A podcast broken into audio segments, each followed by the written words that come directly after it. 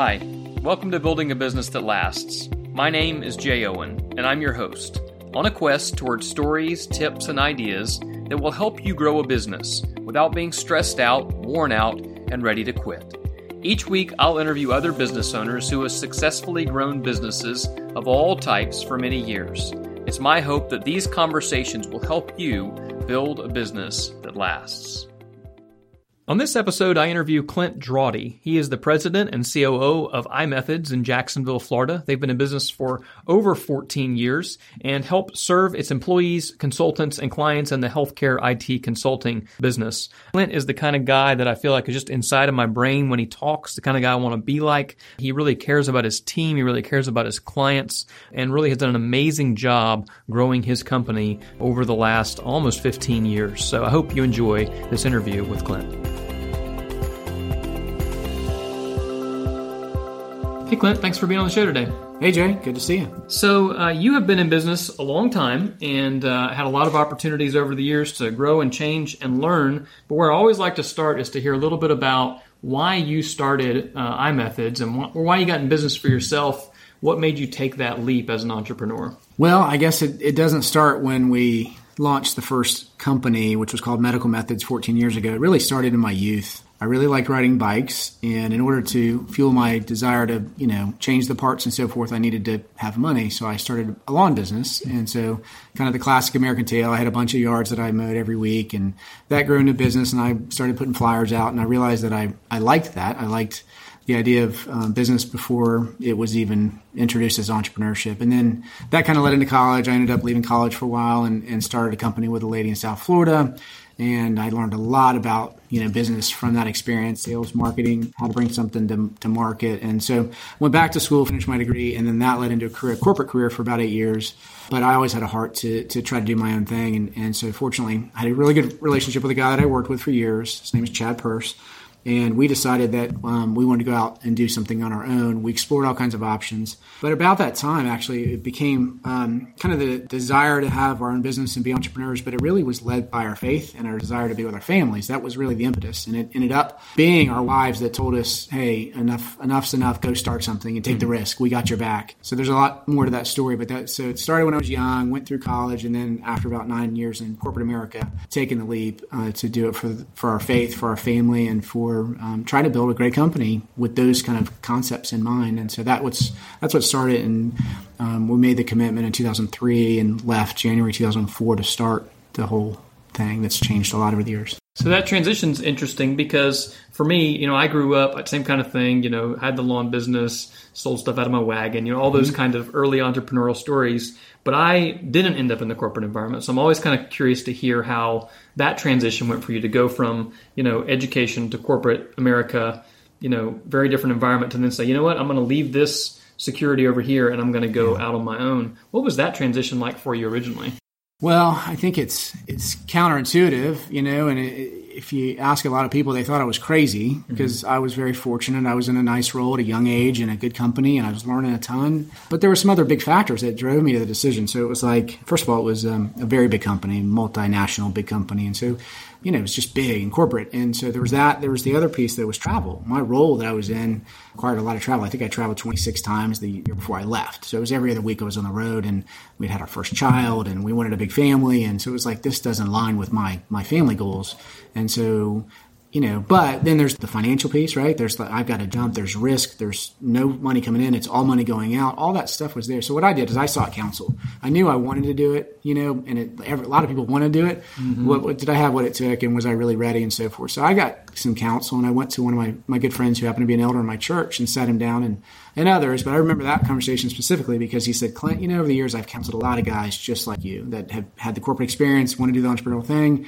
And he goes, very rarely, he goes, only think one or two people have ever really done it. They're either fear, they can't trust, they can't get rid of the, the financial piece. I mean, whatever it is, they kept getting stuck. And he goes, can you get over that? Can you, you know, can you trust? And, and, and is it a calling? Are you going to be obedient? That kind of thing. So we had this cool conversation and I left there not scared. I left resolved. Like I am going to do this and mm-hmm. I feel called to it. And, you know, that really transitioned our whole, kind of why into a faith experience really that was the kind of the turning point because i felt like it was a calling and that i was supposed to do it not just for, for me and my family and, and my business partner it was It was a much bigger ultimate purpose of what, why we were supposed to do it, and and then how we were supposed to live out our life mm-hmm. and our live our whole life wide open, transparent, and that was the heart of the business from the beginning. And the what, like what we do, has changed and it will continue to change, but why we do is is not changing. So yeah, I love that. I, I think what's interesting about that to me is it kind of relates to what I really believe in, which is a lot of people use the term work life balance, and I kind of hate that because it ind- indicates that there's this thing over here and there's this thing over here, and there's this giant separation, and somehow we need to give this 50% and this 50% or whatever is equal. And I always say it's more like a blender where some days you need a little more spinach, some days you need a little more mm-hmm. fruit, but it's not work over here, family over here, friends over here. It, it's just life, yep. you know, and then it's figuring out how that looks for you and how yours looks doesn't need to be how mine looks I think it's interesting that you use the word calling too, because that's a word that a lot of times is often kind of saved for ministry. And uh, the last podcast interview I did actually was with my uncle, and he uses the word to minister in his mission statement, even though they're in the insurance business. Right.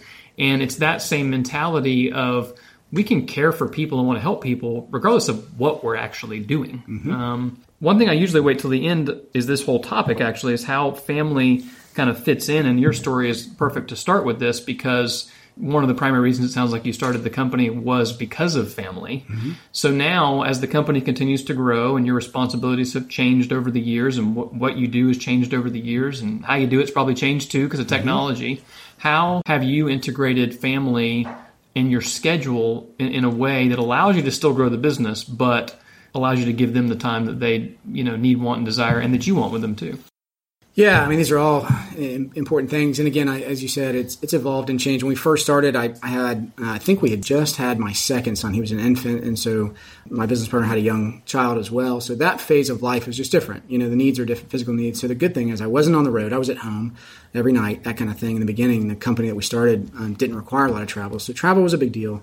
But the long view was we wanted flexibility. As the business grew, hopefully our roles would change and be probably more and more strategic and less tactical. And, and that has definitely happened. And so over the years, each phase that we've kind of gone through with the kids and, and, and their ages changing, our business growing has allowed us tremendous flexibility. I mean, I've done all kinds of things that I really dreamt about and that why we did it, such as you know, coaching high school football. That's been a dream. I was able to do that for a couple years. I'm able to teach at the, the co-op that we're a part of. I'm able to, um, I've been to every sporting event or coached every event for all my four kids for years. It's, you know, left me time to be active in my church and community in other ways. Um, I'm very involved in community activities that allows me to do that too. And plus, you know, I've had my kids along the journey. They've been along the ride. They're in the office a lot. You know, they, they like to, they love coming to my office and hanging out. And I've taught them a lot, I think, through the business, I hope. And then more recently, as they've gotten older and the business has matured further, our dream as a family is to travel together. And so we bought a little RV, and for the last three summers, we've spent weeks at a time. What the mm. first time was a 26 day, you know, 26 state adventure, 7,000 miles, and we got to see the West, you know, the Grand Canyon, all those dreams you, you, you hope when you start a company that maybe one day you could do. We've been realizing those, and so that integration, that make, that blender that you've talked about has been has been a huge part of to me how I you know the, the, we've coined this thing meaningful work right? That's mm. what we're after is meaningful yeah. work. And one of those key things is is just that no silos, live wide open, have uh, no barriers, and it's all together. And and there's a lot of transparency in that with the family of what's important and you know what doesn't mean that I don't work hard and I don't sacrifice at times and things like that, but I can pick and choose those really well because of how we set it up. And I have a partner, and I couldn't leave that out. Chad has been super supportive on that and that I think that's pretty rare to have a business partner that's so yoked where we see eye to eye and all that. And he's got great flexibility with his family. I have too, and we support and, and help each other through life. On and we've been through a lot of life together for 14 years. I mean, we've been sure. been through a lot. So uh, that's been an essential part to this whole thing working. A couple things that stand out in that that I would like to kind of drill down on. One is thinking about freedom of schedule. You know, you just talked about taking an extended family trip, and I know for a lot of business owners, especially people that are new in business they maybe got into business thinking, well, great, now I can work for myself. My schedule can be whatever I want. I can do whatever I want. And I remember mm. for years, uh, our team was distributed. So I worked from home. All, all of our team worked from their homes or Starbucks or wherever. And I always said the great thing about working from home is you never have to go to work. The bad thing is you never get to leave. And and so I'm curious for you how that if it was always like that because you really did a great job planning it intentionally from the beginning, or as if you've had to kind of transition to that as your team's grown, you had more opportunities. Because I know for me personally, I could not, like, there were years because I didn't plan it well that I never took a day off. I mean, like, never disconnected. And it got to a point where my wife was like, look, we need a plan for this. And one of my goals one year as a company was literally to build the infrastructure to a point where I could take a week off and it not need me. Yeah. So I'm curious for you how that, if it's changed over the years, or if that was kind of very intentional from the beginning and how that's worked. I think the idea was very intentional, but the seasons have changed and the business has matured. And again, because I do have a business partner, that's helped a lot. So yeah, I think in the beginning, I mean, if, if my wife were sitting here, she would tell you that that I worked probably seven to seven for the first few years, and you know I didn't have near as much flexibility as I probably think I did back then. But yeah, so as the business has matured and with the intentionality and the planning, we've done a pretty good job, I think, of taking advantage of that opportunity. So um, but I do think it requires that intentionality. Like you said, you had to set a goal and, and make it very clear and transparent to everybody. Like this is what we're going to do and why, and then then you accomplish that, right? So I think if I had an entrepreneur buddy tell me when we first started too, because I had I think I had the Pollyanna, you know, in five years I'm going to be doing something totally different. But have all this time and freedom, and he I think he even slammed the table and said no. It's going to take you much longer than you think, and it's going to be harder than you think. And so I'm here 14 years later, and, and so I can glamorize some of that. But yeah, it took years so all those things that I've done the last five years, for example, took nine, ten years to get there to do. And so I'm definitely enjoying that freedom more now than I did in the first phases. Yeah, sure. and I think that's a really important perspective, especially for anybody listening that has been, you know, in business for a year or two, three, four years, maybe even five years, and they're going, I don't even know what these guys are talking about. Yeah. Like this is insane. I work seven days a week, seven to seven, six to yeah. nine, you know, whatever. And and I think the reality is behind the scenes, all of us at some point had to put in those yeah. hours to be in a place where we could have those opportunities. Otherwise, uh, there's a uh, one of my favorite authors is a guy named Michael Hyatt, and one of the things he talks about in one of his newer books is having an intentional plan towards life or drifting through life. Mm-hmm. Anybody out there's listening, if you haven't read the book Living Forward, he wrote it with another partner. It's just exceptional, and he talks about that idea of intentionality of what has to be true today in order for that to be true, whatever that is in the future. Totally agree. Thinking about your partner, that's also an interesting thing for me because I've never had one except for my marriage, but that's somewhat different at least. You you actually use the word yoked to talk about your relationship with your business partner, which is typically a word used for marriage uh, in the Bible anyway. And it's this idea of you know two ox being connected side by side, pulling in the same direction with the same power um, that allows you to drive even harder and have really multiplied results. So I'm interested to hear from you how that has matured over the years and how you have each kind of figured out your own strengths and roles within the company and what that's looked like.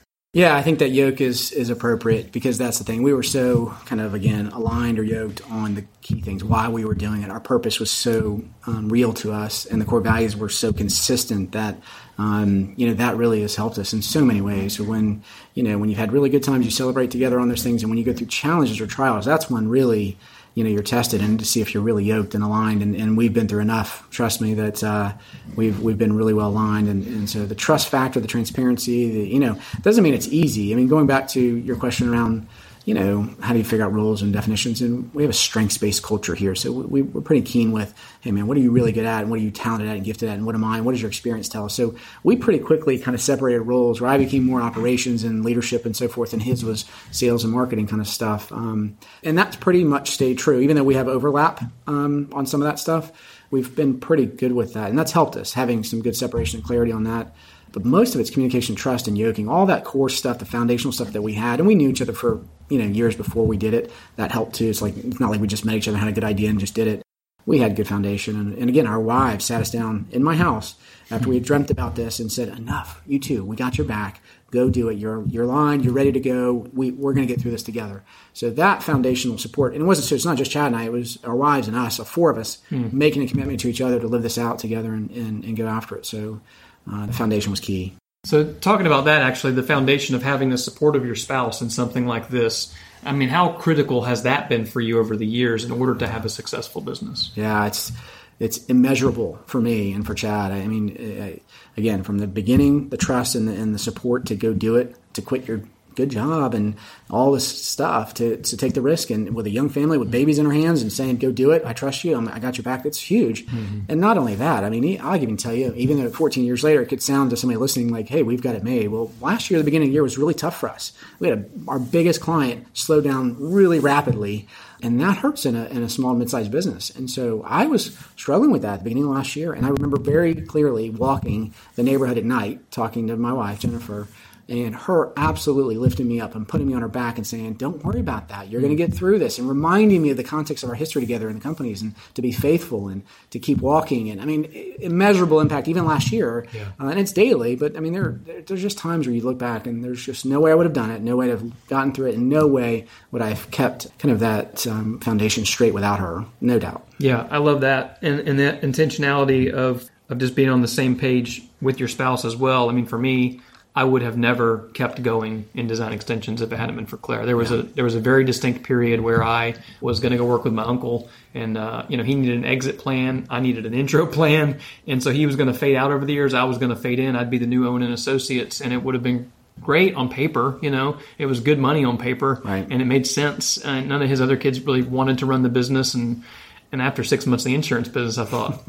I don't like the insurance business. I loved working with him, but I remember that day like it was yesterday, and I went home and I was really upset, and I just said, "Look, I, I can do this, and I can make a lot of money at, it, but I'm probably going to hate it every day." Mm. And she just said, "Well, don't do your dream, and we'll make it work." Right. And that has been true ever since. There's been days where I just didn't know how I was going to make it through. So that's really cool to hear. I love stories like that. And then one of the things you mentioned earlier when we were talking about kind of the family stuff was seasons of life too. I think there's seasons of business. And I think it's really important that you mentioned even last year having some struggles. You know, I've been in business for a long time, almost 20 years, and yet the last two years have been really challenging because we've had a lot of change. We've grown the staff, we've input an office, all these different things.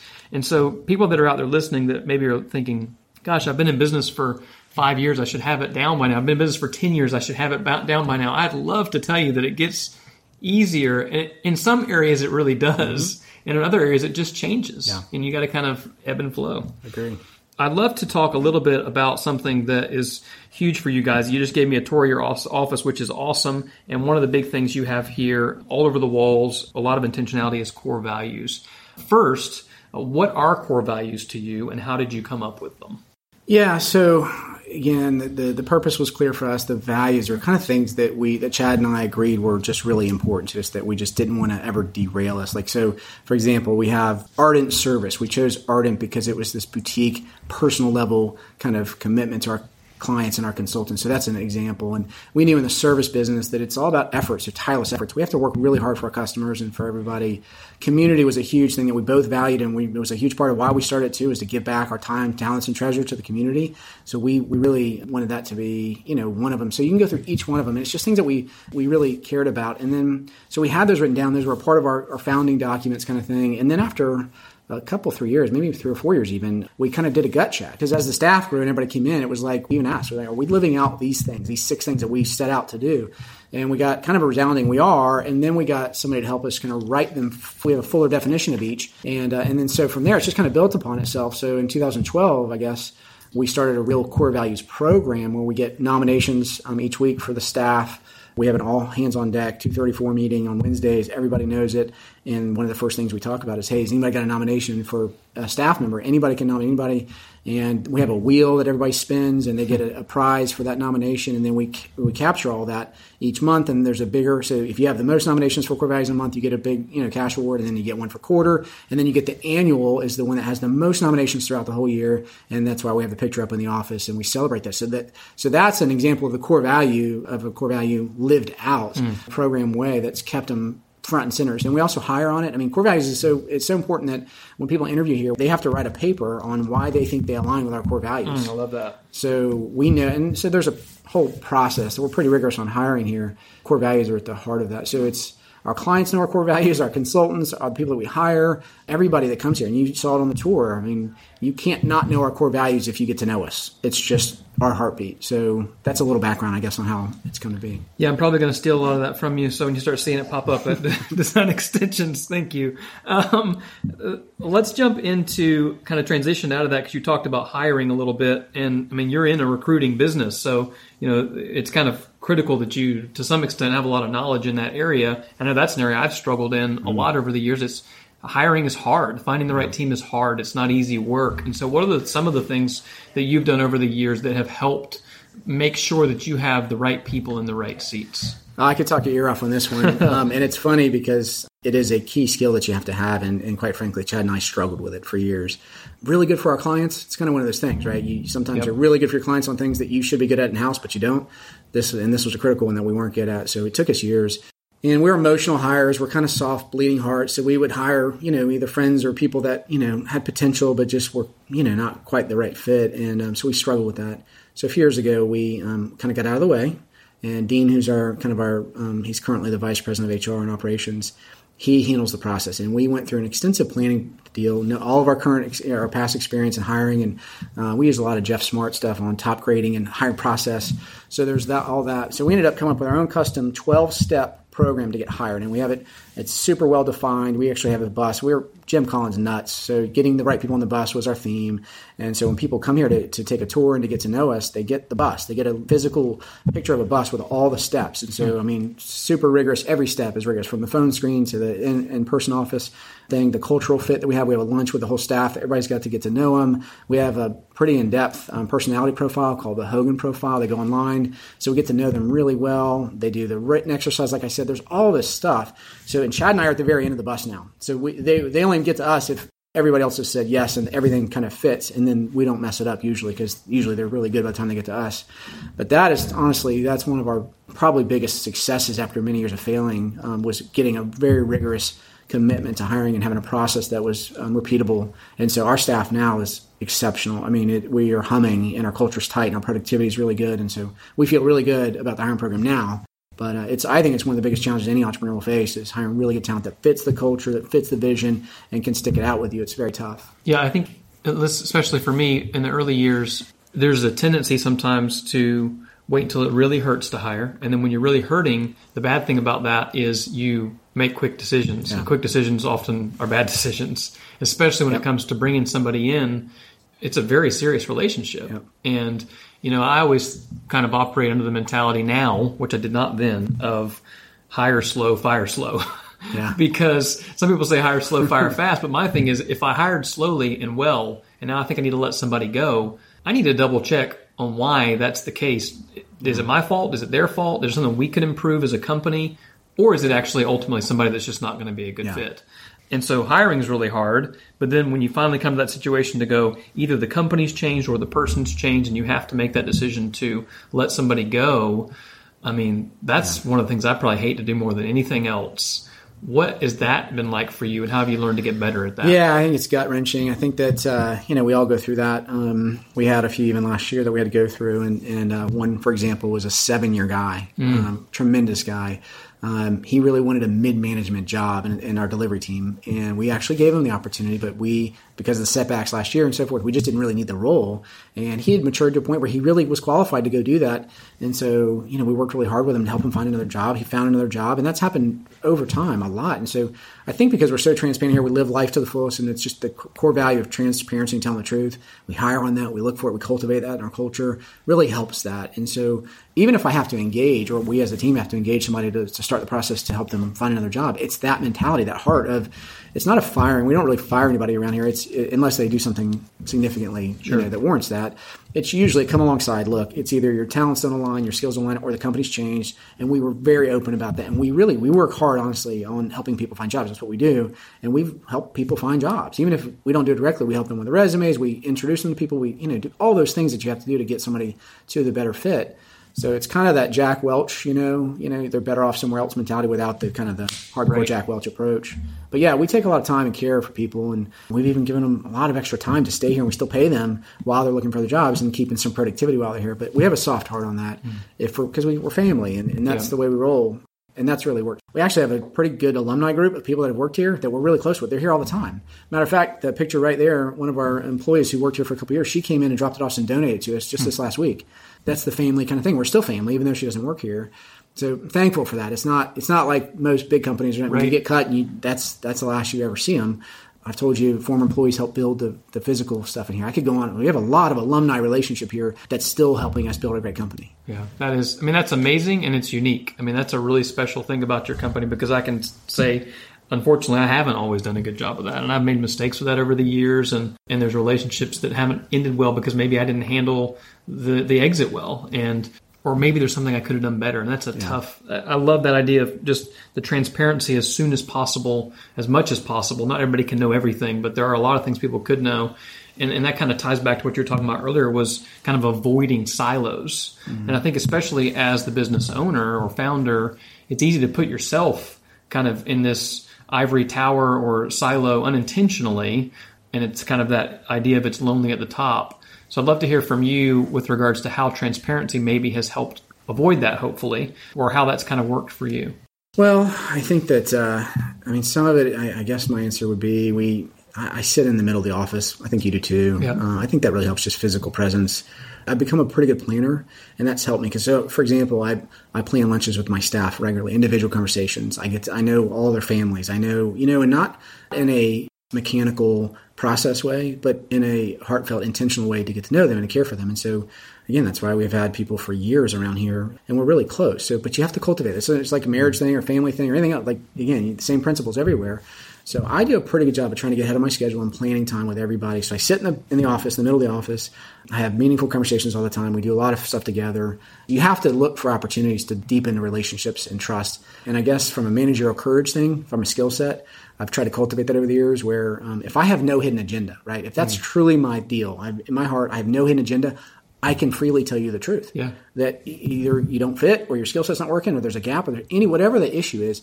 And if I don't have a hidden agenda or any kind of squirmy feeling, that comes across as authentic and real and I can try to, and I'm trying to help you and that's my heart is I'm kind of the coach, right? So I'm trying to help people succeed at life. And if it's here, wonderful. And that's, that's ideal because that's why we pay you. But if it's not here, okay, I will help you be successful elsewhere. And so that's why we go to such lengths to get to know people. Professional development's a big deal here. The Hogan profiles I talked about, the strengths profiling, the review process that we have here. We really know people well. Mm. And so, and we move seats a lot. That's another Jim Collins thing, right? So you get them on the bus and then move seats. I've moved people tons on seats and I still do. Olivia, our marketing manager was a, a producer and in delivery last year year, mm. and I and I noticed her talent from for marketing and for and so other things. So I moved her into marketing manager role. So I moved her seat. So she'll probably stay for years. I hope. If you're listening, Olivia, um, I hope you stay for years. if my heart is to get to know people really well, their strengths, their family, their situation. Um, I had a our HR director I've known for years. Her her life changed, and she got married and moved to Kentucky. She's my HR person, and, and you think on the outside, like, gosh, I can't I can't have her work remotely. You know, she's critical. And I had worked with her for years in, in, person, but I knew her so well and trusted her implicitly. And she convinced me that she could handle the processes there. She did it for three years, and now she's been back, and she's been back here for three years. Wow. So that kind of living life together and working through things and having a long view and being transparent is critical to, to me having meaningful work. Honestly, to to living it out and living life together, whether they stay here forever or not. Um, so I'm passionate about that. Right. That is awesome. I think I could probably pick your brain all day, um, but I'm not sure everybody would last through the whole conversation. So I'll have to do like a round two at some point because I've learned so much uh, just in the last 25 minutes and may have eventually some follow up questions. So I really appreciate your time today. One of the last things I always like to try and land the plane on a little bit is on your own personal development.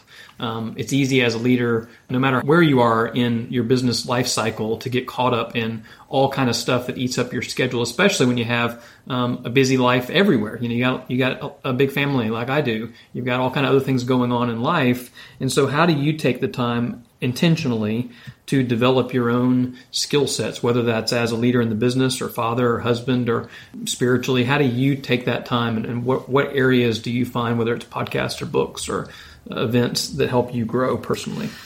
Yeah, I don't. I think it's. Um, I think fortunately, I've got a spirit of learning, and, and one of our core values, right? But I, I've, I've always wanted to learn, particularly as I got older. Not so much as a teenager in college, but after I kind of matured. And so, um, even the impetus of this company was spawned by reading a book, "Don't Waste Your Life" by John Piper. Yep. Rocked me changed me. And and um, and so I think if anything, I, I when I, I read a lot, I, I listen to stuff. I'm, I'm always trying to learn from other people, from other entrepreneurs, from other business leaders, you name it. So I seek it out. Uh, and I, what I, I guess one of my things is, is I guess the operator in me. I'm all about application. So I scan things a lot. I scan to see if there's something that fits that I can connect the dots and do application. And if I can't, um, knowledge is fine in and of itself. But to me, I'm more I'm, I'm the classic American pragmatist. I want it. I wanted to. I want to do something with it. So that's what I'm constantly searching for. But I do. I have a variety of inputs and, and so forth. And so, you know, spiritually, I'm disciplined. I feel like that's been a, a big part of this journey for me. Is You know, I've, I've changed over the years on, on some of those disciplines at home. Technology's changed a lot of that to me. Um, so I've got good accountability.